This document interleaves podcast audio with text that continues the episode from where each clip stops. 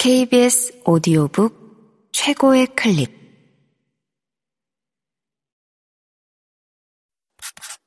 KBS 오디오북.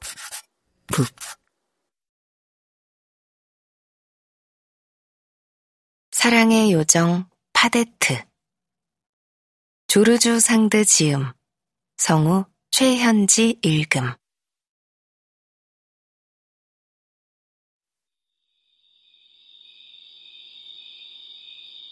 랑드리는 왜 늘 도중에 파데트를 만나야 하는 건지 우선 화가 났다. 하지만 파데트가 슬퍼하고 있는 것 같았기 때문에 불쌍하다는 생각이 들었다. 둘은 함께 이런 이야기를 나눴다. 뭐야, 귀뚜라미. 울고 있던 게 너였어? 누가 때렸어?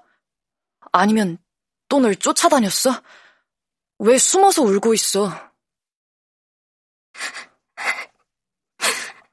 그런 게 아니야, 랑들이. 네가 그렇게 용감하게 날 감싸준 뒤로는 누구도 날 괴롭히지 않았어. 게다가 나는 아무도 무섭지 않아. 그냥 울고 싶어서 숨은 거야. 그것뿐이야. 슬퍼하는 모습을 남에게 보이는 것만큼 멍청한 일은 없으니까. 그런데 왜 그렇게 슬퍼하고 있는 거야? 오늘 안 좋은 일을 당해서 그래? 거기에는 네 탓도 좀 있어. 그렇게 생각하고 마음을 달래. 더 이상 그 일은 생각하지 마. 랑들이, 왜 내 탓이라고 하는 거야? 너랑 춤추고 싶다고 한 게 잘못이야? 다른 처녀들처럼 즐겁게 놀 권리를 나는 가질 수 없는 거야? 그게 아니야, 파데트. 나와 춤추고 싶어 했다는 걸 비난하는 게 아니야. 나는 네가 원했던 일을 했고 너한테 해줘야 할 일을 했을 뿐이야. 네 잘못은 오늘 했던 일에 있다기보다 그 전에 했던 일에 있어. 그리고 잘못은 나한테가 아니라 너 자신한테 했지. 너도 잘 알고 있을 텐데. 아니야, 랑들이. 나는 내 잘못이 뭔지 모르겠어. 그건 내가 신을 사랑하고 있는 것만큼이나 확실해. 나 자신에 관해서 생각해 본 적도 없어.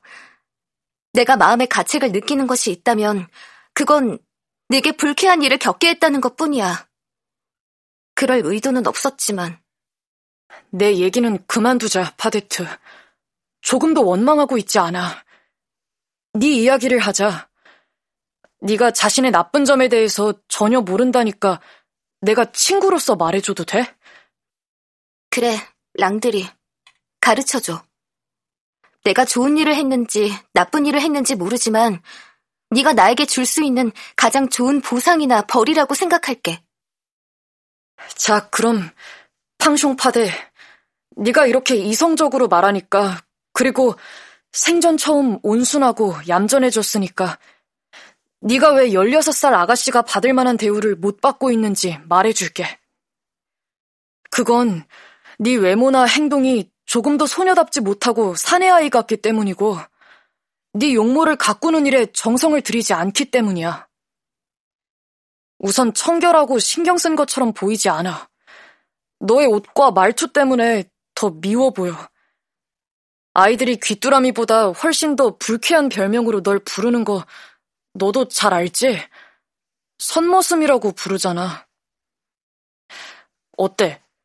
16살이 되었는데 여자답지 못하다는 게 정상이라 생각해? 다람쥐처럼 나무를 타고 고삐도 안장도 없는 말을 타고는 마치 악마가 탄 것처럼 말을 빨리 달리게 하잖아. 힘이 세고 재빠르다는 건 좋은 일이야. 아무것도 무서워하지 않는 것도 또한 좋은 일이지. 근데 그건 남자가 갖고 있으면 장점이 되는 일이야. 여자가 그런 걸 너무 잘하는 건 오히려 좋지 않아. 너는 남의 눈에 띄는 것을 좋아하는 것 같아. 그래서 사람들이 널 주목하고 괴롭히는 거야. 늑대를 쫓듯 너를 쫓아내는 거야. 너는 재치가 있어서 누가 널 놀리면 짓궂은 말로 응수해서 사람들을 웃게 만들지. 널 놀린 사람만 빼놓고 말이야. 다른 사람보다 더 재치가 있다는 것 또한 좋은 일이야. 하지만 그걸 너무 드러내면 적이 생기게 되는 법이야. 너는 호기심이 강해서 여러 사람들의 비밀을 알아냈다가 그들이 마음에 안 드는 일이 생기면 그걸 그 사람들 면전에서 매정하게 폭로해버려. 그래서 사람들이 너를 두려워하는 거야. 사람들은 두려워하는 것을 미워하는 법이야. 당한 것보다 더 나쁜 짓을 해서 되갚지. 네가 마법사인지 아닌지 모르겠지만 어쨌든 많은 것을 알고 있다고 생각해. 설마 악마에게 네 영혼을 판 건 아니지? 그런데 너를 괴롭히는 사람들을 겁주려고 그렇게 보이고 싶어 하지? 그러면 언제나 몹쓸 평판이 돌아. 네가 자초한 일이야. 자, 이게 너의 잘못들이야. 팡숑파대, 사람들이 내게 나쁜 짓을 하는 곳은 이런 잘못들 때문이야. 잘 생각해봐. 네가 조금만 더 다른 사람들처럼 행동한다면 네가 머리가 더 좋다는 점도 사람들이 기쁘게 생각할 거라는 걸 알게 될 테니. 쌍둥이의 말을 주의 깊게 듣고 있던 파데트는 매우 진지한 얼굴로 대답했다. 고마워, 랑들이. 네가 말한 건 사람들한테 늘 듣는 비난과 비슷해. 그렇지만 너는 훨씬 진심으로 다정하게 말해줬어. 다른 사람들은 그런 식으로 말하지 않는데. 이제 내가 대답할게. 잠시만 내 옆에 앉아볼래? 장소가 별로 좋지 않은데.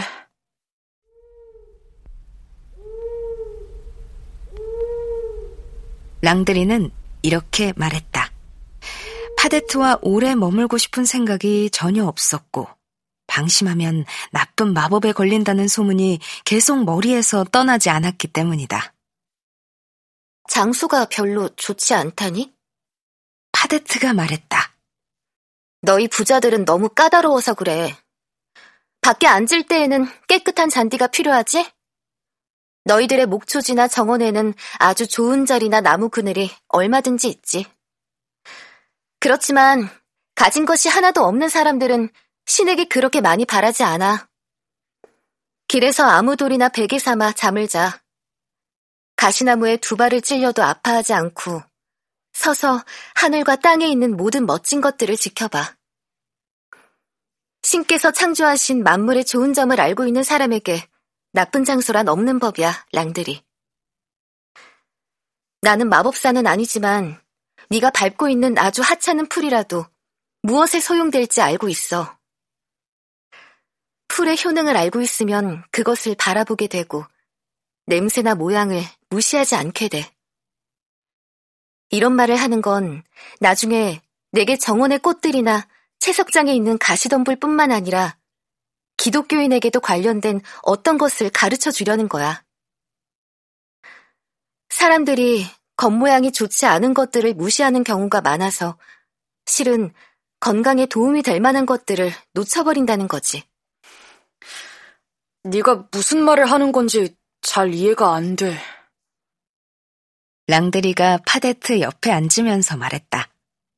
그리고 둘은 한동안 아무 말도 하지 않았다. 파데트의 생각이 랑드리로서는 전혀 알 수 없는 쪽으로 흘러가 버렸기 때문이었다. 랑드리는 머릿속이 조금 혼란스러웠지만 이 소녀의 말을 듣는 즐거움을 마다할 수 없었다. 이렇게 듣기 좋은 목소리는 들은 적이 없고 이렇게 이야기를 잘하는 사람도 본 적이 없기 때문이었다. 들어봐, 랑드리. 파데트가 입을 열었다. 나는 비난받기보다는 동정받아야 해. 내가 나 자신에 관해선 잘못했을지 모르지만 적어도 다른 사람에게 나쁜 짓을 한 적은 결코 없어. 그러니까 만일 세상 사람들이 공평하고 합리적이라면 못생긴 얼굴이나 볼품없는 옷보다는 나의 착한 마음에 주목할 거야. 세상에 태어난 이후 내 운명이 어땠는지 한번 생각해봐. 모른다면 알려줄게. 난 모두가 비난하고 욕하는 불쌍한 우리 엄마의 불행에 대해서 말하지 않겠어. 엄마가 이곳에 없으니까 자신을 변호할 수 없잖아. 내가 변호할 수도 없지. 엄마가 어떤 나쁜 짓을 했는지, 왜 그런 짓을 저지르게 된 건지는 모르니까. 하, 사람들은 정말 너무해. 엄마가 나를 버리고 떠났을 무렵, 사라진 엄마 때문에 너무나 슬퍼하고 있었어.